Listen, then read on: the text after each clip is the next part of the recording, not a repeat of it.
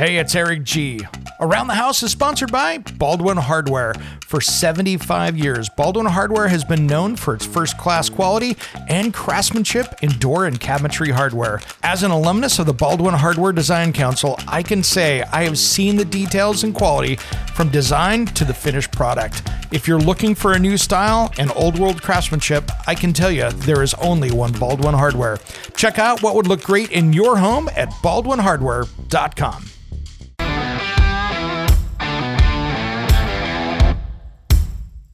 It's around the house. First of all, depending on what you buy, um, public charging is actually often a better way to do it when you're out because at home, the best you can do is um, AC charging, which, depending on the charger you get at home, um, there are chargers out there like um, Juice um, that that can give you up to 40 amps. It's the only one I know of, um, Juice 2, that can give you 40 amps because it is made out of air, industrial aircraft parts and it truly gives you 40 amps. Anybody else that tells you they're giving you 40 amps doesn't. It gives you probably the best of 21 amps, maybe 28. But Juice, uh, Juice 2, Juice Boost 2 gives you a true 40 amps. When it comes to remodeling and renovating your home, there is a lot to know, but we've got you covered. This is Around the House. Welcome to Around the House with Eric G and Caroline B, your source for home improvement every single week. Thanks for joining us. Caroline, we got a special guest in the studio today. This is going to be a lot of fun. I am stoked. And you know, I am a car enthusiast and that would mean a truck enthusiast. So I will go nuts for this topic. And so I'm nuts for our guest. So let's introduce him. Nick Miles, our auto expert, my good friend. Welcome to Around the House. I am uh, thrilled to be here, Eric. Um, I get to listen to your show every week, whether I want to or not, because you come on after me on the radio. So, as I'm packing up, um, I make way for a show which is clearly uh, more important, better than me, and has a nicer time slot. nice. No, man, I tell you what, I've got some serious auto envy with the people that you talk to in your show and the uh, toys you get to go play with. So I, I, think it's great. It's funny in life, isn't it? That um, I'm probably in my situation more than your situation, but we call each other for advice all the time. Um, you talk to me about, you know, leaky oil and uh, I got this and I won't ever buy that again. And I was cruising past my friend's house and he opened the garage and holy heck, that was a, a, a cherry red, uh, you know, Chevy this or Mustang that. And I saw it yep. in his garage and I'll call you and go, I've got to insulate this uh, studio and I'm not sure what to use and this sort of thing. So we probably talk more about our personal projects um, than we do actually about our professional lives, which is, of course, radio and television um, it's quite comical that we spend a lot of time um, picking each other's brains for our specialty projects. So, it, and we've actually never. This is the first time we've co- collabed on any project together in the media ever. I I know the door code. I think to your house. Yeah, and yeah. and you're right. That's the crazy part. That's yeah. the crazy part. So, Caroline, I don't want to make you feel ganged up on here because we've got old history here, but uh, no. Nick goes way back with me on the radio days. And uh, everybody out there, you've probably seen Nick on your TV at some point talking automotive, talking about the latest new cars and trucks. And today I wanted to talk about trucks a little bit because so many people out there that are homeowners and contractors and everybody else you know that truck is a is a big part of that DIY project because we've all seen the memes on social media with the unit of you know plywood that's strapped down to the Mazda 6 roof or something you know and that truck is a really big important part of a DIY project. I think um, trucks have evolved definitely.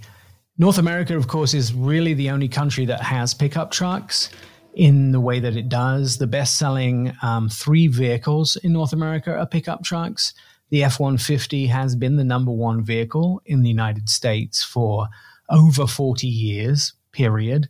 um, followed now by the Ram 1500. Uh, it used to be the Chevy Silverado was number two, uh, but Ram has uh, knocked Chevy down to number three, and the Chevy Silverado is number three. So the first three best-selling vehicles in the United States are pickup trucks, which is not surprising. We are a pickup truck nation. It's interesting when you look at um, geographically why the United States has such big vehicles um, and why we're all about big vehicles. And it's purely because of the infrastructure of the, com- of the country. When you look at somewhere, I'll just take you like China or Europe, a city, and I'm going to throw out a number here, let's just say a city of 5 million people. A city of 5 million people in Europe would actually be contained in a third of the space um, as it would in the United States. So it's a third of the size of landmass that the United States is. And you take that equation and then you spread it out over the whole of the United States. If I leave my house in Portland, Oregon, and fly towards my sister who lives in Milton Keynes in England at the family home there, which is where the F1 Red Bull team is, and if you fly, if we fly towards each other, our planes would meet over New York City. And that's the size of the United States. So you get a sort of house. geographical understanding, right? now you have a geographical understanding of how big the United States is. And that's why we need such big vehicles because we travel such huge distances. And that's why our pickup trucks are about four times the size of anybody else's. And so we need big vehicles, and pickup trucks are important to haul big loads and to do things like big, take those loads out of uh, Home Depot. Well, and you're not going to drive a, a big F 150 through the old streets of Rome, Italy, and get it around a corner. I mean, unless you got a, a floor jack to, to make that right hand corner. Right. Our mm. streets are so new compared to many of the rest of the world. You're not going to get that big truck in even if you wanted to buy one over there, you'd be hard pressed. Absolutely. And although they are available, they're available in limited quantity. Uh, pickup trucks have been a very sort of country thing for us in the United States. They've been something that's been very rural. A lot of working uh, people have had them, but they are changing. Um, we did have smaller pickup trucks were super popular in the 80s and 90s uh, due to the gas shortage.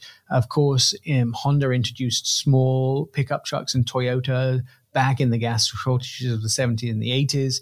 Um, they went out of style, but they've come back. The Rangers come back. So we have these, what they used to call half ton, now they're called sort of the the mid-size pickup trucks, the Tacomas, those sort of things against the full-size pickup trucks like the 1500 and the 150. But now we've got this even smaller class of pickup trucks. And we're getting, we now almost have four classes of pickup trucks. We have the tiny ones like the Maverick, the Ford Maverick, the little ones, the sort of hybrid tiny pickup trucks. Then we have this SUV based pickup mm-hmm. trucks, which are things like the Santa Cruz, which are based on SUVs, that's from Hyundai. You're getting those style of pickup trucks.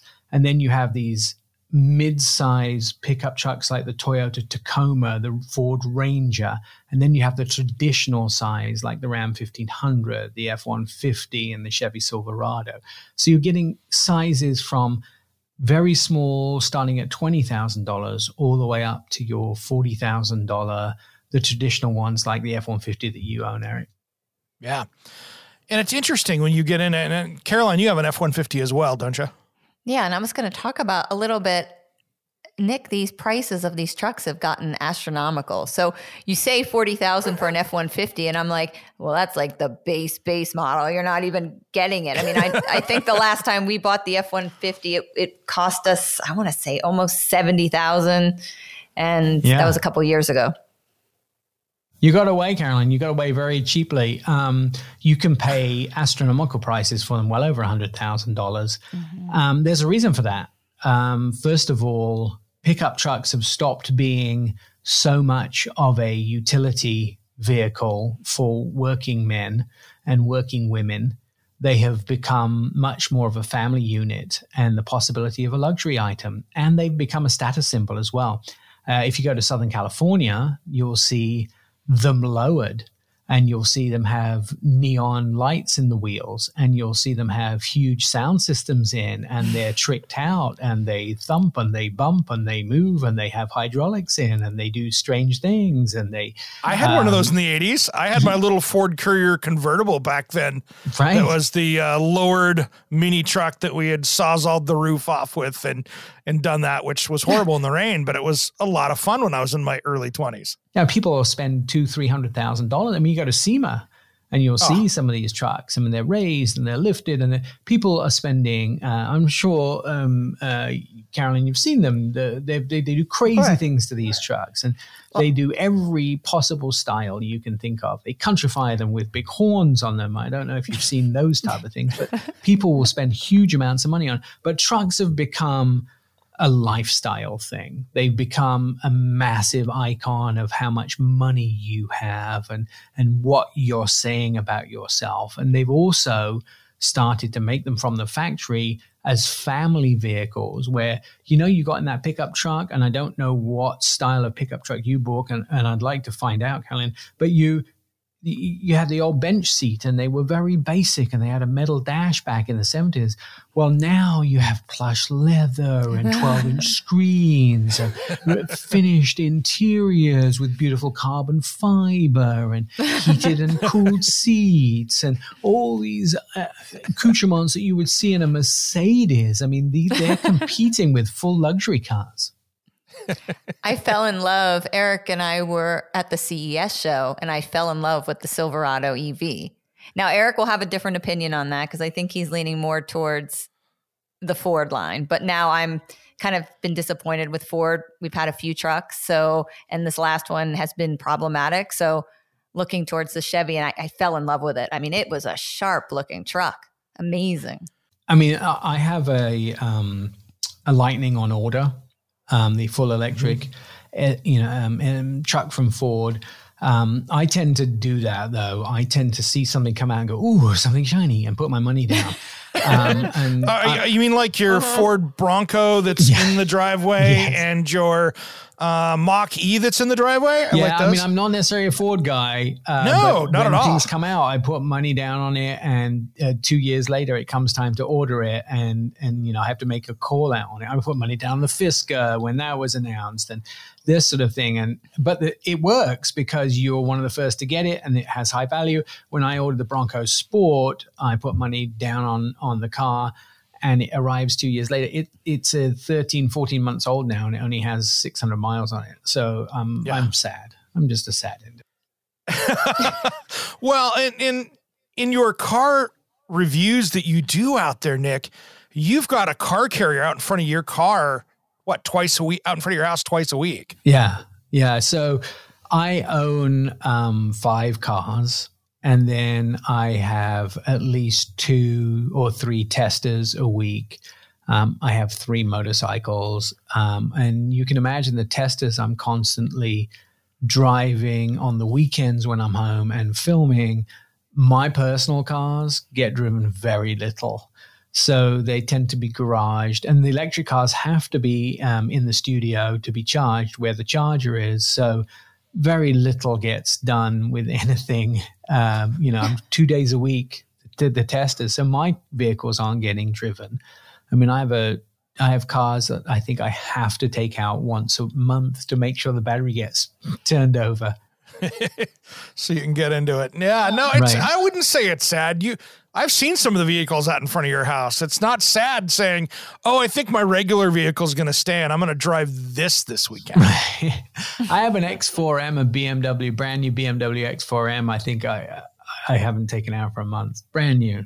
Brand new. taken it out for a month. That's sad. I am. The, I'm kind of in the same boat because I bought. Eric knows I bought a, a Jag, and I sports car and right. I thought I have a regular nice. Jag, but then right. I wanted a sports car and the thing is sitting. It's got like 900 miles on it and I'm now I'm already like bored with it and I'm like, "Uh-oh, something's wrong because I'm right. not I'm, I'm, itching for something new now."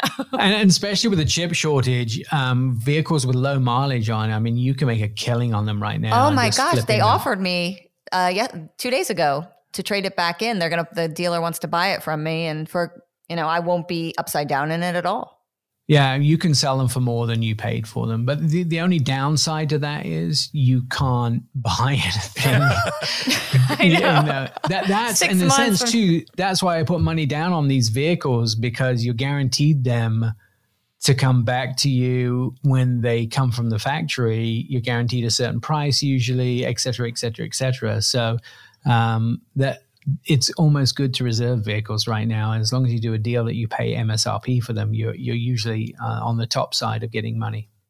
That's great. That's great. Nick, out of all the the non-electric trucks right now, what are some of your favorites out there that uh, you've driven? And I think you've driven probably all of them at this point, haven't you? Yeah, um, pretty much. So the big things I think are exciting in trucks right now are um, there's there's classes of trucks. Tailgates are the real hot thing right now. Sure. Um, there are uh, three different tailgates, and it's by brand. So GM in all of their vehicles has the new tailgate. Um, that has the multifunction tailgate. It flips into multiple different positions. It can be a step, it can have different load positions, it can be a desk, it folds in multiple different positions, it comes in half, it, it does multiple different things.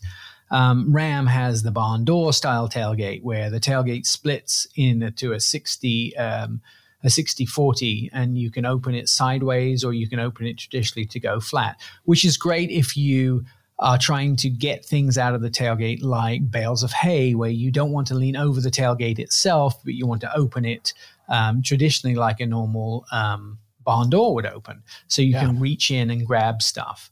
Um, and then Ford has the tailgate that has the step embedded with the pole, so you can pull yourself up and step into the tailgate, which is they've had for a number of years, which is clever. Those things um, are great talking about vehicles themselves, I really um, am a fan of diesel. I think diesel is underrated right now. We're all electric, electric, electric, but there are so many sways, um, so many swaths of the country that don't have the uh, capability of recharging vehicles.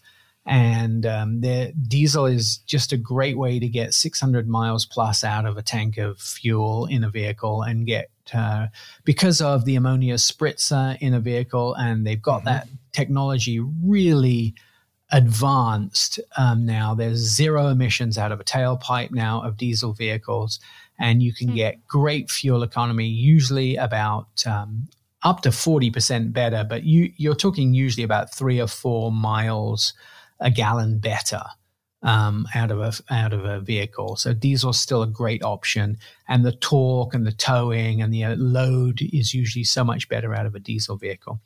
Um, one of my favorite vehicles is the Power Boost from Ford, and f- that is the what Ford give their name to their plug-in hybrid version of their F one fifty.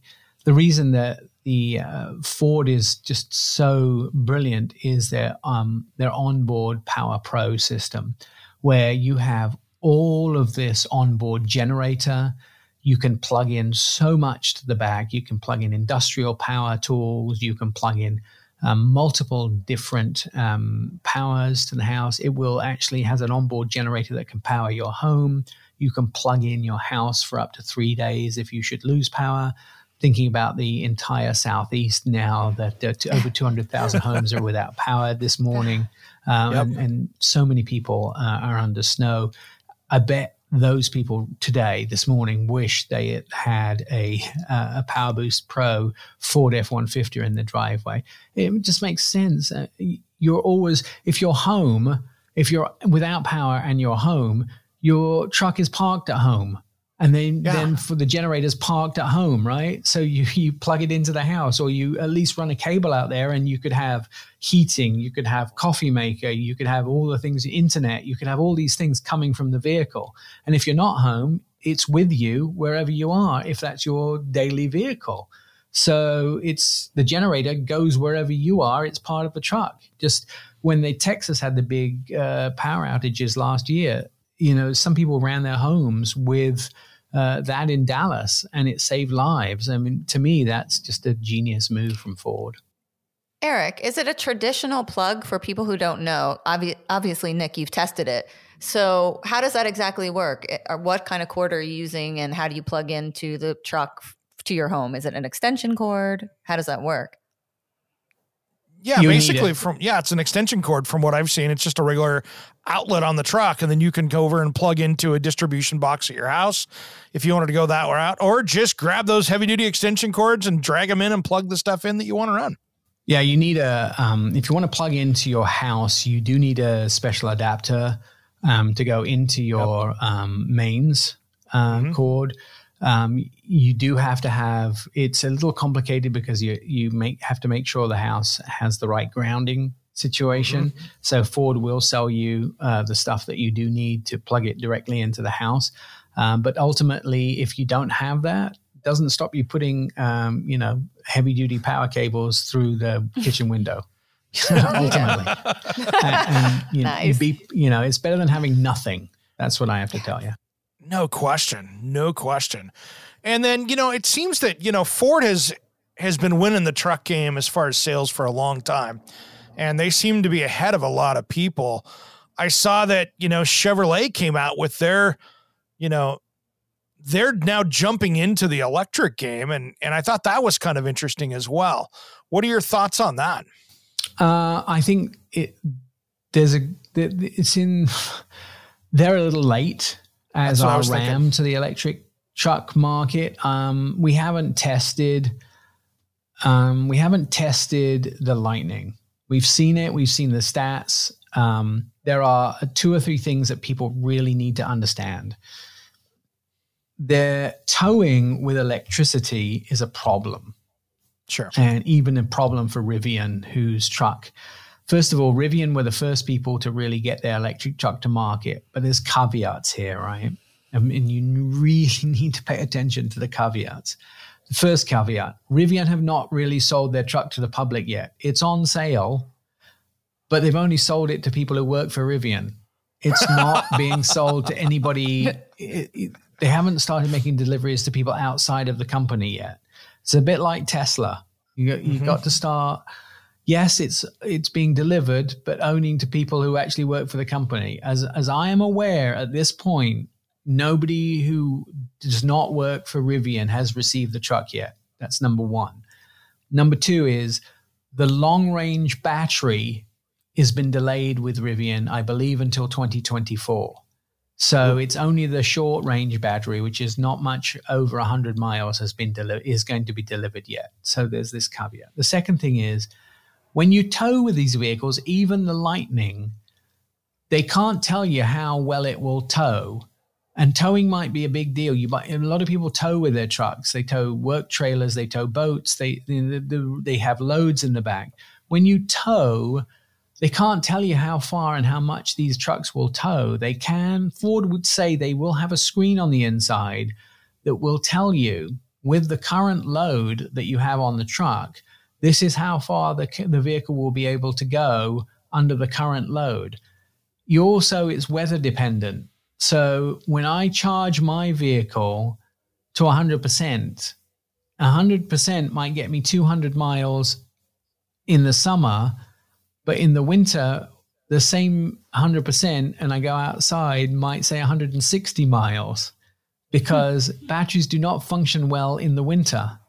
And when you go outside and it's cold and you have the heated seats on and the heating and the battery doesn't work well in the cold, it may function at only 80 or less than 80% of what it did at the summer. So you have to be aware that trucks do not function well on electricity in the, in the winter as much as they do in the summer. So your vehicle may not function the same in different temperatures. And we don't know yet how any of these vehicles will function. They do not function all 12 months the same. So be aware that we don't know any of the math quite yet on any of these vehicles. So we haven't tested any of them. We were I was supposed to be testing the GMC um, Hummer and the Hummer mm-hmm. the Hummer truck and the Hummer um, SUV. They cancelled that test at the end of this month because of COVID. So I still don't know how that's going to test yet. Um, but that is a hundred and six thousand dollar starting price for Ooh. for the the Hummer truck. so again, these electric vehicles are not cheap, even though the Ford Lightning starts at $40,000 before tax credits. Most people aren't going to buy a $40,000 truck, which is a base truck. They're going to be buying something that's around mm-hmm. 70,000. And Karen said that right at the beginning that yes, these trucks may start in the 30s, but nobody buys them like that. All right. It's like a Mercedes. The, they say the MSRP, the starting price of these Mercedes, you know, SUVs is thirty thousand dollars, but nobody buys a base Mercedes. They don't buy base trucks either, unless unless you are, you know, the gas company. Um, the other, that's the other thing that you need to also know about Ford. Ford are the number one with the F one fifty because they sell massive amounts of trucks to the coal industry, to the mining industry, to the gas, to all these people. That's why they're number one because they have huge government and huge contracts. Um, so when if you take all those contracts away, they're not necessarily the biggest truck in America. Nick, how are supply chain issues holding up now? Because you you mentioned Ford, you know, selling a lot of trucks, and I know they did have. At least I'm in the Northeast uh, by New York. We had a lot of trucks that were sitting waiting for sensors and different parts to come in. Has yeah. that improved at all? Is it still the same situation? No, well, they're the number one um, sought after vehicle in America. And so if you drive into Detroit, where most of these, or a lot of these vehicles are made, a lot are made in Canada and some are made in Mexico. But if you drive into Detroit, you'll find that there are parking lots full of vehicles that are missing mostly the chips. And they're just sitting in parking lots without the chips in. They're towed in there after they come out of the factory. And there are thousands and thousands and thousands of them.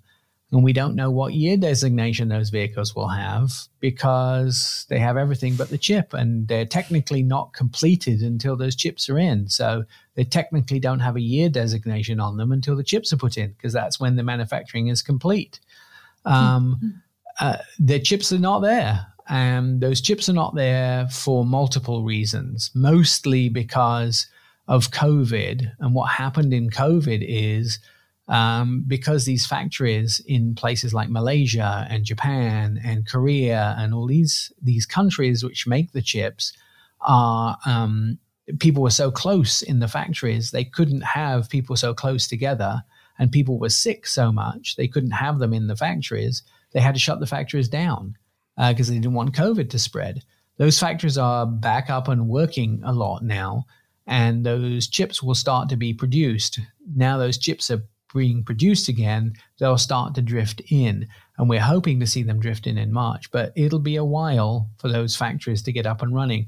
But there's a knock on effect, right? The same thing happened at the Ford factories in, in Dearborn and, and in the United States. Because even at 100% now, factories say they're operating at 100% in the United States. 100% in 2022 is not what 100% was in 2020 because when you come to work now, you have to get swabbed, you have to have a temperature taken, you have to go through uh, computer questions about have you been associated with anybody that's had COVID in the last since you left the factory yesterday? Have you had a temperature? Do you feel well? You know, and if you answer any of the questions out of order, then you have to go to the nurse's station and da, da, da, da, da. So it takes a while to get into work. You have to wear a mask and you have to be separated from people. So your work isn't the way it used to be two years ago. And that means the factory runs at a less, uh, a slower pace. Doesn't run as efficiently as it used to two years ago. So they're not doing the same work that they did. So cars are getting produced slower, trucks are getting produced slower. So uh, the capacity 100% today is not what it was in 2020. That makes sense. You'd see the production line and you'd have two guys, one on either side, or you know, two people, and their heads would be under the dash. They're they're they're connecting in the dash structure, but they're still 24 inches apart in the same vehicle. And I can see you can't do that anymore. Yeah, you're right. So the line is slower because the guy is now, you know, six, eight foot down the line. And that means the mm-hmm. vehicles run slower because they can't run as fast as they did because those guys are separated. Fascinating. Fascinating. And I, I want to step in and I, I love diesel. Diesel is something great. Uh, my next vehicle I probably get will be diesel as well. Uh, I'm not going to buy a Mercedes diesel again. That was my biggest mistake. And I'll hammer Mercedes on that. And that's a I've got an oil leak on mine, which looks like an old Freightliner pickup out there, you know, freight Freightliner truck because of the oil leaks under that thing. But I tell you what, that does not uh, deter me away from going diesel. And for me, I think it's a smart way to go. Certain years had certain problems. Um, the I always tell people there's there's two things I would always recommend when you're going to buy a used vehicle. One, Consumer Reports do a really good comprehensive list of vehicles in what years and you can go look at the vehicle that you're looking at and it tells you on each year what issues people have and you mm-hmm. can look at those years and see what issues they have and you can have a mechanic check for that issue on your year which is really good yeah. The second thing is there are great forums on the internet, and you can go to the forums and you can search the forums for the year that you're looking at, and people will tell you, "Oh, don't buy this year. It had it. They had horrible problems with this." Yep. Um, and you know, just or ask ask in the forums, uh, would you guys buy this year? And people will come back, oh, stay away from the 96. It's horrible. you know. Good point. Good point. I learned I learned that lesson, but at the same point, I still love my 1995 F250 that I have. Yeah. That is big 460. It's awesome. I can throw anything in the back of it. If I get a little scratch in the bed, it, I, I don't lose sleep over it. You know what I mean? Yeah. It's just a great, comfortable work truck. You'll find that there are certain years with certain uh, things that are absolutely bulletproof and uh, those vehicles that uh, y- you can buy and they will go forever. By the way, I have to tell you a, a, great little story. I get people coming to me all the time for advice on vehicles. And I was flying to Frankfurt and I, am from Portland um, on a very small airline. And this lady sat next to me from Portland and we made friends. I helped her edit a video for her mom's 100th birthday um, and uh, we became friends, Facebook friends. And she reached out to me the other day and asked for advice on what to buy because she needed to buy a new car.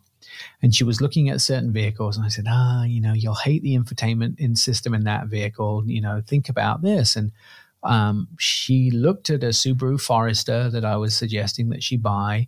She's older, and she has a dog. And I said, Oh, these are great for dogs, especially if your dog gets older. Subaru Foresters are fairly low and they have plenty of room in the back, and your dog will have no trouble getting in out. And because you're older, they're lower to the ground and the doors open fairly wide. So you and your husband will have, have it getting easier. Plus, the tech in it is not complicated in a Forester, so you and your husband won't have trouble getting around the infotainment system, and the safety systems are all on automatically, so you don't have to turn anything on so it's great for an older person. And I said, plus they're bulletproof. And so it's really hard to mess them up. And her reply to me was probably the most classic thing I have ever, ever heard from an older person. And she came back to me and goes, I live in Portland. I don't think anybody's going to be shooting at me. I just, it was just one of those things where I realized the generation I was talking to didn't understand what I said when I said it's probably bulletproof. there you go. Oh, that is funny on so many levels. Yeah. that is awesome. Well, as far as electric trucks out there, and I know, you know, they're so, like you said, they're so experimental and we haven't really seen a lot of them out yet. You know, there's no, you you haven't had a chance because they haven't let them out into the public. Yeah. What is your thoughts again versus like Ford versus Chevy? And I don't think Dodge's, you know, Rams come out with anything yet, have they? No. Um I know what's happening. You know, if you if you read their five year projection, we know it's coming. We know that, that, we're right around the corner. We know Jeep's right around the corner with electric truck. We know Ram's right around the corner with electric truck. And by the way, this is the classic mistake. Um, Ram's been Ram and not Dodge for for about ten years. Right. We all want to say Dodge, but uh, yep. uh, they, you know they separated and became Ram about ten years ago. Um, the um, Look, electrics, it's here. It's exciting. It's the new thing, right? TikTok's the new thing. Are we all using it? No. No. we like to talk about it. Yes. Yeah. This sort of thing. We experiment it. We experiment with it. We watch it. We we talk about it. Are we knee deep in it? No. but but we like to you know we like to talk about it. We like to discuss it. Is it right for us? Maybe not. Um, but it's the new thing. Is it environment is electric environmentally friendly? Like ele- electric vehicles were invented to be environmentally friendly. Are they? No. Yeah. Are they close they're a no. long way how do we get electricity coal power stations, which is the most unenvironmentally friendly thing out there. Will it be? Yes. Eventually, it'll be probably the most environmentally friendly thing when we start making it. But right now, electric engines use cobalt and, and all these different things, which are the most unenvironmentally oh, friendly. Oh, look what goes in those imagine. battery packs, Nick. Yeah. I mean, look at what they have to pull out of the ground the lithium, the all of those things that they have to pull out of the ground just to build yeah. the battery packs. Yeah, we, we and the Chinese, uh, the ones that own those factories that make all that stuff, and and you know the political implications are horrendous. But we got to keep our governments in check to make sure that they are pushing towards these things. And and yes, we have to look to the future. And oil only has a certain finite life, and it's very politically charged because it is very politically charged in a sense that it's most the oil companies are mostly right wing Republicans who own them in those oil companies, and it, they're very politically motivated in one direction or the other. But it's a responsible thing to think that oil is going to run out at some time, and we should be ready to have different energy sources. If you want to look at how energy sources should go, the right thing to do would be nuclear power. Amen. But it's also the most dangerous thing to do because it used to be. It's it's not anymore, but it, well, it has over time. Yes, no question. It, it has been very dangerous. It is the most dangerous thing to do because two things can happen. It it's unstable if it's not done properly, mm-hmm. and if it falls into the wrong hands, and and that that's the difficult thing right? So we have to keep everybody in check. And electricity is new and it's fashionable and it's exciting, but we have to continually push towards making sure that how we source it and how we make it. So I'll give you a perfect example. BMW's engines now do not use cobalt in the engines. They have invented ah. an engine that no longer uses these raw sourced metals, and they are involving batteries that don't no no longer use the sourced metals. So we're getting there. And it will be, yes, but we have to keep checking that people are making those progresses so we no longer make these things unviable. And also, um, I was when I was looking at different vehicles to purchase for myself, I was aware that Maserati was going to a plant-based seat yeah. versus a leather. So they they're making yeah. changes a lot in the the design, I guess, the cosmetic, um, to be more eco-friendly, sustainable. Yeah. Yeah. I mean, look at the new Mercedes Q, uh, EQXX that came out at um, CES. The seat material was made from mushrooms, which is grown mm-hmm. in two weeks. You know, there's those type of things that are coming. The, the carpets are made out of bamboo. As long as we keep forging this path and we don't forget that that's where we need to get, be and that's where we need to go, as long as auto companies don't just use it as a gimmick, and we keep making sure that we keep on this sustainable path and we keep on a path where it's not all just hype and we keep getting there and it doesn't the cost doesn't um, doesn't become too severe and we keep making things sustainable i mean ford have been using soy in there what do you think about the, the mushroom mushroom seat what have you tested this? Have you seen this? I mean, what um, what is a um, mushroom? Uh, you know, it was at CES. Um, I didn't taste it, um, but I think I think it's a I think it's a great idea. But you also have to think, Caroline. This is a Caroline. This is a thing that um, I don't know what the cost is. I mean, it's also a car that may cost over two hundred thousand dollars. If this was in a car that cost thirty thousand dollars, it would be a great idea. But it's a start, right? We get we're, yeah. we're getting there. We're moving there. It's a concept, they're saying this car will be on the market within a certain of you know from from when they conceived this Q uh, EQXX vehicle to when they actually put it on the stand at CES was less than 18 months. So wow. I have to say this is the right idea. These ideas are the right thing. So question, Nick. Now I wonder what happens down the road when we put these into to real use. Like many of the Japanese cars that have had certain wiring in their cars, and rodents come around and they mm-hmm. like to eat mm-hmm. these more plant based mushroom um, seeds products. You know what I mean? Are we going to see that? I wonder down the road. Those are those things that I always scratch my head and go, huh, I wonder if, because there's been some problems with certain vehicles out there that they've been replacing wiring harnesses because if they've got rats, mice around that they love to consume them.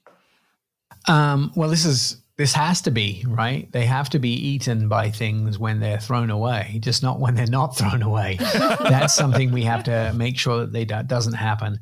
Um, you want when these things are put on, you know, in a garbage tip, them to be consumed by bacteria and consumed by animals and yep. and you know eaten and destroyed. That's the whole idea of things when they get thrown away. Just not when you don't want them to be. um, uh, the, the idea of having um, insulation in your attic um, that is is compost, uh, compostable. Yeah. Um, that's the idea. But you don't want the rats to get into your attic and eat it before you're ready, um, right? So it's the challenge right. This this is the challenge. So um, when you throw it away, have it com- uh, compostable. Um, but when you yep. don't want them in the attic, not to be. So uh, how do we how do we how do we find that? Perhaps there's something on it that stops them eating it when you're not ready. Um, you have to make the the you have to find a, a, the balance, and the balance is don't have them eat it, but you don't want to poison the rats either. Correct. So that's know. you know it's hard. It's hard, yeah. but mm. you have to do it somehow. I mean, and people look. There's a whole BMW and and especially Ford have a whole department that looks at using discarded things in life. Uh, there is a doctor who runs a department at Ford that looks at peanut shells that get discarded from peanuts that's made into peanut butter. How can she take those shells and give them another life? Coffee, discarded coffee. How can she take that discarded coffee that's not used in the coffee making process and use it to something to make something into that can be used in car parts? Um, there are certain parts in cars now that are made from discarded mushrooms, um, you know, pressed into air filters. There's you know bamboo that now makes the carpets in in vehicles. There is soy that now is grown into the seat uh, portions of all ford cars. So the sponge inside ford cars in their seats is now grown from soy rather than a petrochemical that never breaks down and is destroyed. So though we need the car to be completely recyclable but there's also other challenges, you know, with your cars um, in in things. The same as the challenge with your house is how do we make things like the catalytic converter not have valuable metals in? And there is companies that are doing those sort of things now. Um, how do you make things in the car so people don't want to steal them, but so they they can actually still do the same job? That's great. That's great. I, I got a baited question for you, which I think I already know the answer. What do you think of the Tesla truck? Um, I don't. We don't know. Nobody knows. Right. Uh, they, I, I, will tell you. Um, there's a lot of talk, but the factory now they're moving the factory from Fremont to Austin. Mm-hmm. Um, we know the factory is not even producing Model Ys yet. We know that it's ramping up to do Model Ys, but the Tesla truck is not even on the horizon. Um, they keep changing the specs. It uh, they added three wheel steering and just for, uh, sorry uh, rear wheel steering, and as far as I know, that will take several years to add. Uh, they added um, several other things into the truck, which is going to delay its production.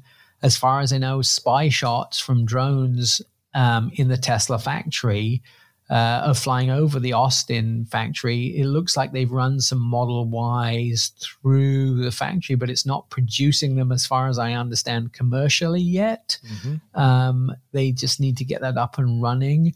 Um, the factory is a way away from producing any trucks. We haven't seen, we know it's uh, maybe a couple years away from coming to market. It looks like Ford Lightning will be here in the spring to summer this year. It looks like Chevy will have the Silverado EV probably early next year, maybe late next year at the worst case scenario. It looks like Jeep will announce an electric truck or, or Stellantis will for Ram announce an electric truck in the next year or so. That will probably be on the market before uh, Tesla. Um, so I, I, think most people are going to have a truck out before Tesla. There's several other companies that are online to have electric trucks before Tesla. They got other problems they got to deal with before their truck comes out. So I'd like to see it, but it at this point it's all talk and uh, Tesla have issues that need to be sorted out, like quality. It, it my head scratcher is this for Tesla.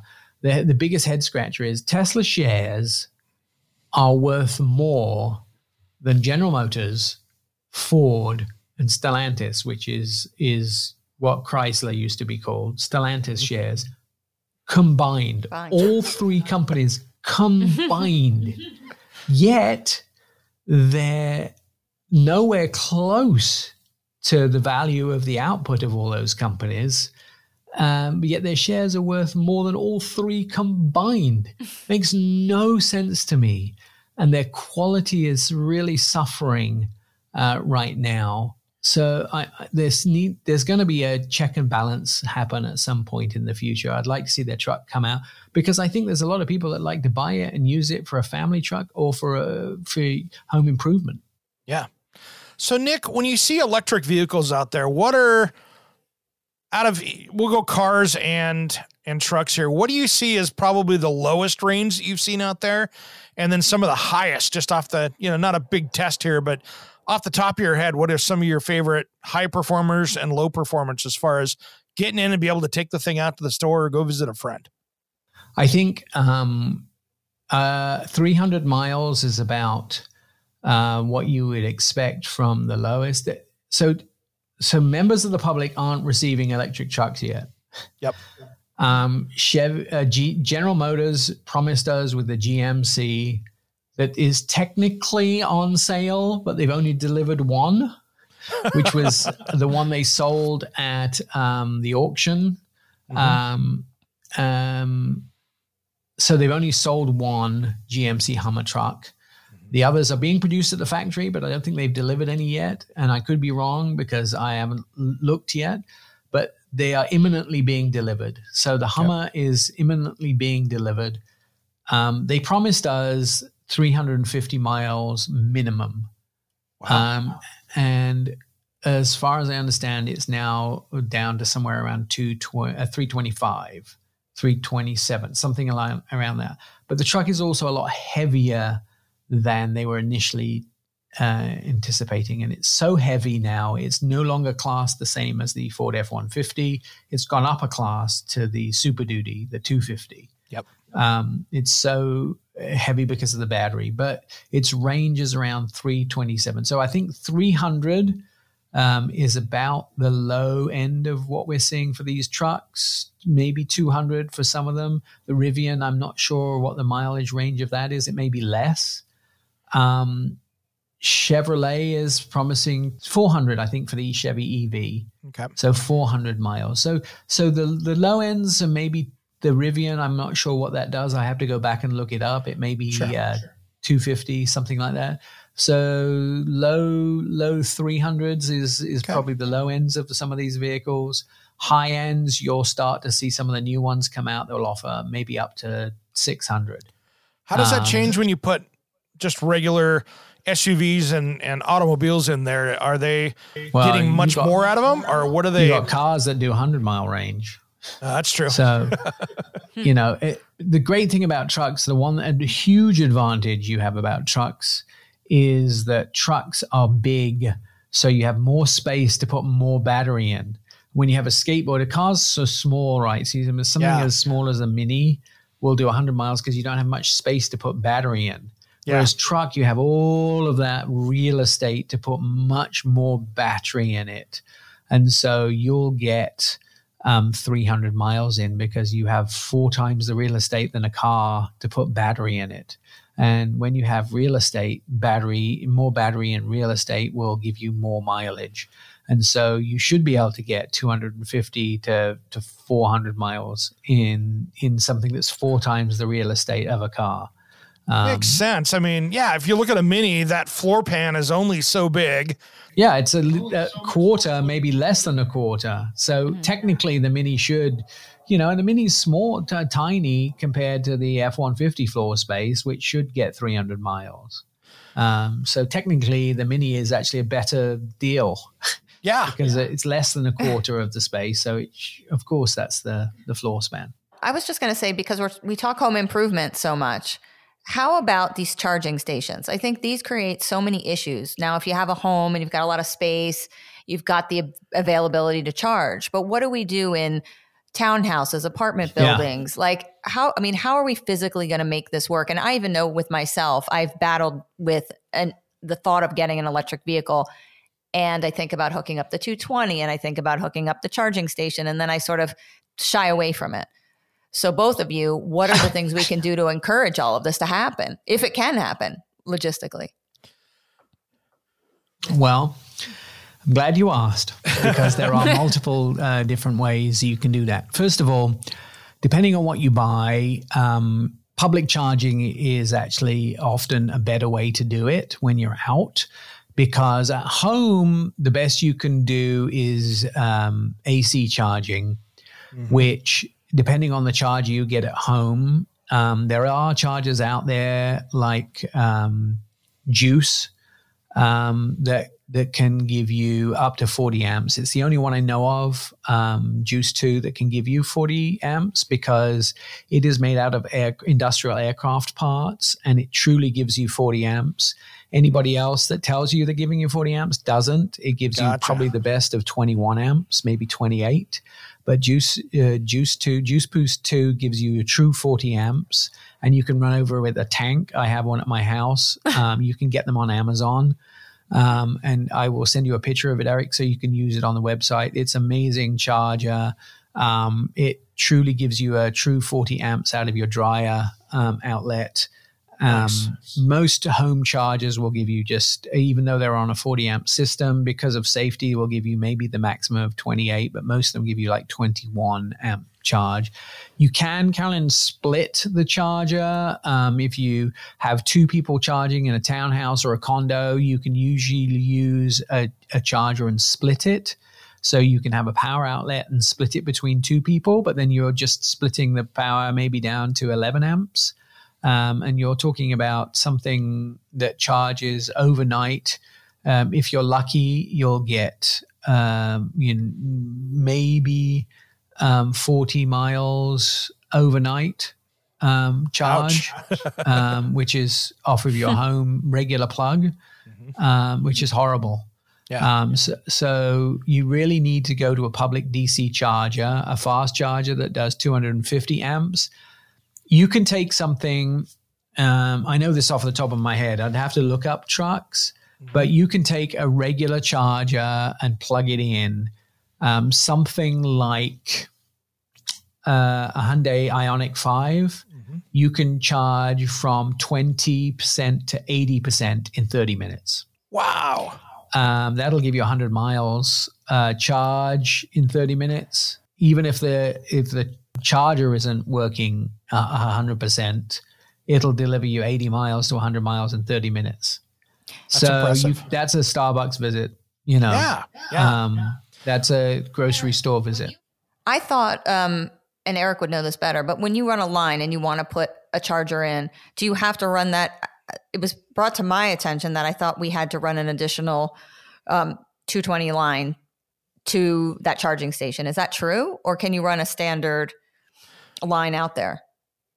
I would. I mean, what I would do is, you know, if you're going to have that car in the garage or the front of your house, I would run a dedicated circuit out there so you get the most power that you have. What Nick was talking about is you could plug into your dryer outlet, things like that. But you yeah, want to so, have that dedicated circuit. So legally, if you run a plug, which is like a dryer plug off mm-hmm. of your panel, the most you can have on a dryer style plug is 40 amps. Correct. Next year, if you hardwire a charger into your house, uh, I think it goes to 80 amps mm-hmm. um, legally, but it has to be hardwired into your house, that charger. But that doesn't flip in, I think, until 23. It might be this year, it might be yeah. 22. Yeah, here's where the problems come into, for instance. Like, there are, you know, millions of homes in the country that have 100 amp service to them, right? That are older homes. Um, most homes are a 200 amp service, but they've they're filled up with stuff. They've got the the the washer. I mean, they've got the dryer, the electric dryer. They've got the water heater. They've got the electric range.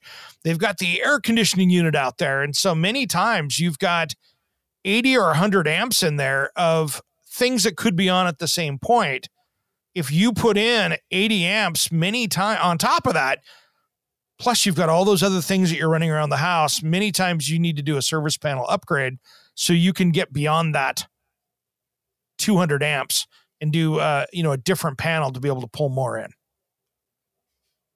Yeah, I mean it's it may be regulated by your city. It may be regulated by your um, electrical um, company. It's the the regulations are you know the regulations start uh, federally and then they move down to um, state and then they move down to city and then they move down to your local provider. Yep. Um, and, and, they can only do as much as your local provider allows you to do. Uh, and then your home allows you to do depending on how it was wired. Mm-hmm. Um, and your panel allows you to do safely. And if your licensed electrician um, doesn't know what he's doing um, with and wiring an electric car in, um, you have the just, wrong one. You know, yeah, you have the wrong one. Um, also, depending on whether you rent or own, um, if you're in a condo, uh, you have another whole bunch of challenges if you rent um, your your condo. The the one thing that I always tell people is if you go and charge at a public charging station, because it's on a DC charger and all your home is on an AC, a DC charging station delivers so much more electricity than you can ever get at your home mm-hmm. in half an hour than you can get in 24 hours at your home that it's always a much better bet um, just to park your car at a DC fa- charging station, even if you're at work or you're shopping, in half an hour, the delivery is so much better. And it reduces charging anxiety as well. Yeah, that makes sense. The thing that always makes me nervous is that I'm the type of person when I need gas, right? I'll let the gas go down and then I'm like, uh oh, I need gas. Boom, I'm at the gas station. I'm filled up in five minutes. And so yeah. my concern with this electric car is that if I do the same thing and I'm used to this and and I take responsibility, it's my fault for letting it get that low, but if you do that, now you've got to park yourself somewhere for a half an hour. It's no longer a 5 minute thing to get gas and go. You've got to sit there, correct, for a half an hour until you get enough charge. It is a lifestyle change, and I have to tell you that you need to um, think. Just think it's almost worth renting one for a few days and just learning the lifestyle difference. If you don't, uh, if you if you rent one, you will see a completely different mental adjustment. It's more like owning a cell phone than it is owning um, owning a car. I'm laughing. Caroline, Caroline's in I'm trouble. laughing because Eric knows. Like, tell him. I mean, it's bad, so, and I'm not the only person doing that. Oh, Caroline's phone drops off on me about three times a day. And we'll be talking and we'll be going, and all of a sudden it goes, Boom. and then I know I don't call her back deal, for 20 though, minutes. Caroline, here's the deal you don't have to have an electric car, and perhaps an electric car is not for you. That's why they make hybrids, plug in yep. hybrids, gas cars, diesel cars, and electric cars because we're all different as human beings. and perhaps electric is something that you learn about but don't own. Oh, so Nick I've heard all these rumors. There. Though these rumors have told us that we're going to be all electric by 2025, right? You hear all this stuff out there. Is this true? Is the are, are, um, is this where we're going? There, there's car. There, you know, look, um, Chevy have said, "Hey, we're only going to produce electric cars in, but you know, starting in 2028 and by 2040." And and the Calif- the governor of California has said, "We're only going to do this. We're only going to do that." He's not going to be in office, by the way. True. You know, Newsom is not going to be in the office by 2025. Um, the, the Mary Barra is not going to be in charge of Chevy by the year that she said we'll be all electric by 2028. These guys aren't going to be there. It's easy for them to say we're only going to be producing vehicles by 2040. We could be in very different positions. Do you remember when um, they told us that MySpace would rule the world back 15 years ago? Not my yeah. MySpace account. Uh, by the way, all, all, our, yeah. all our all our younger listeners, MySpace used to be this social media platform that. Uh, yeah. Okay. You know, Nick. One other thing that we that we're gonna have to wrap up because we're running out of time. But one thing I want to talk about real quick is speaking of electric vehicles, and I'm doing a speech down at uh, a whole seminar on this down in Orlando at the International Builders' Show at Design and Construction Week electric vehicles make us look differently at car charging at home as well because if we are out of power for 5 days yeah how are you going to be charging that vehicle or how are you going to shift your life plans to make sure during those you know like we had our ice storm here in Portland last year where many of us didn't have power for 5 days right you know and that included workplaces and everything else how right. are you going to keep that car charged uh, during that time. And it's just something well, that we're going to talk about a little bit here in a few weeks. Right. So, I mean, let's just look at this from the other aspect. Um, how do you put gas in your car when there's no power? Mm-hmm. True. Stock up. Yeah. I don't know. Yeah. I mean, yeah. You, you run your car on what gas you have in the tank mm-hmm. or what gas you have in a gas canister. You run your car on what electricity you have in the battery. You can't charge it you can't put gas in your car. It, it's it starts to be a bigger problem than just, um, you know, okay, well, I could drive up to so and so. They have gas. All right, well, you could drive with the electricity up to so and so. They have electricity. I could charge it there. Mm-hmm. Yeah, Tesla stations have batteries that keep the charge. I mean, Tesla stations don't rely on a live grid. They charge the, they have massive batteries that charge them, and then you take it from a battery. So they don't have to have live power. I mean, it, it it's a huge, it's a bigger problem. We're talking about the environment, and then then you start saying, well, we're talking about environment we're talking about all this horrible weather this horrible weather is caused because we're we're eroding the ozone and we're doing all these horrible things to the environment it's a much bigger issue than just talking about and perhaps if we weren't pumping so much horrible stuff into the environment perhaps these weather these horrible weather things wouldn't be happening I don't know if that's the answer. Perhaps we should have a horse and a barn full of hay, and we should be doing. You, uh, I, I yeah. don't have an answer for you, and the truth is, Perhaps you should have a massive diesel tank outside your house and you should be filling your truck with diesel. That would be an answer for you. Sure. Perhaps you should have a massive gas tank. Perhaps you should have a massive battery. Perhaps you should use your feet and walk or grow your own vegetables. There's a million and one answers to that. I like the horse for I'm you, not, Eric. I see you a horse and hay guy. I mean, definitely. I, I don't have the right answer. I have a lot of answers, but I'm not sure I have the right answer for you, Eric. But yeah. ultimately, if you want to think like that, there's this whole thing called being prepared and living off the grid. And, mm-hmm. you know, there, there is a bunch of answers I have that could answer that question for you. But if you want to live in a world where you're always prepared for us to have no energy and no power, you can prepare in several different ways. You could look at the world in several different ways. Mm-hmm. But I think ultimately, electricity and electric vehicles are one answer, but I don't think they necessarily are the right answer, but they are an answer. Yep. Nice. So, like some of the things we're going to be talking about in that seminar is okay, a lot of people are putting solar in.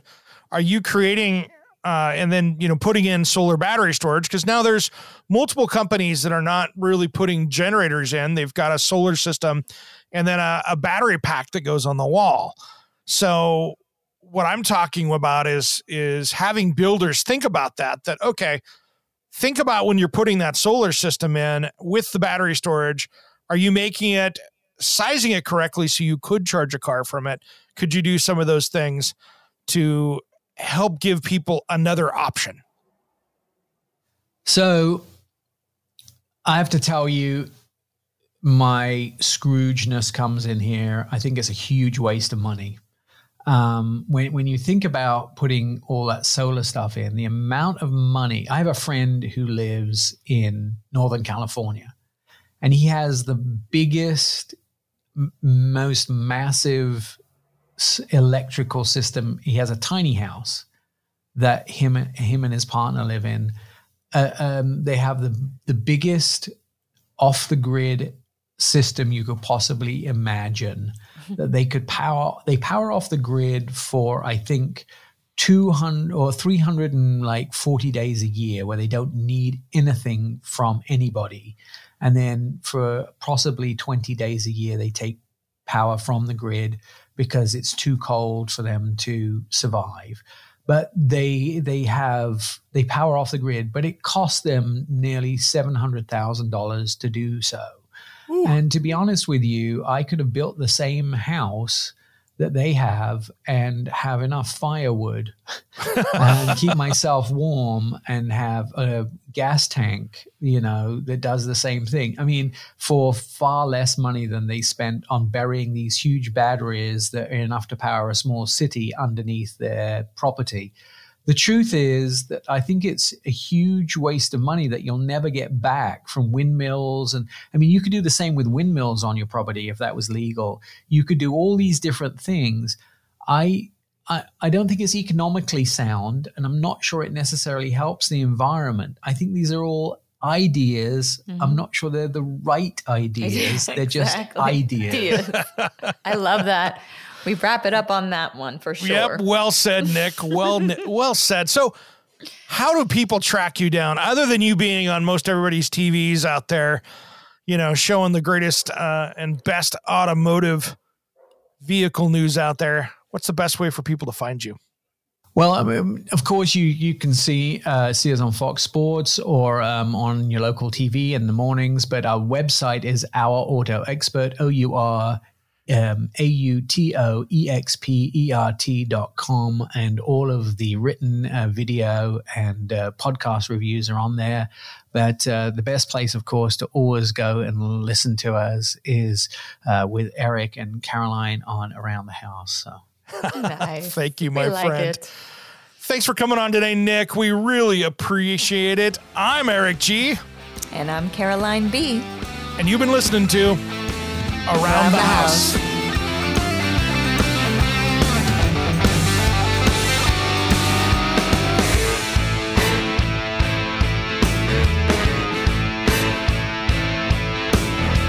Somewhere unseen and undiscovered, anywhere beyond the mean.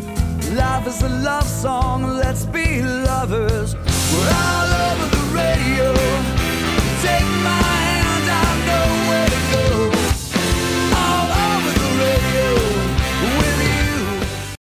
Hey, it's Eric G from Around the House. Are you planning a decking or siding project this year?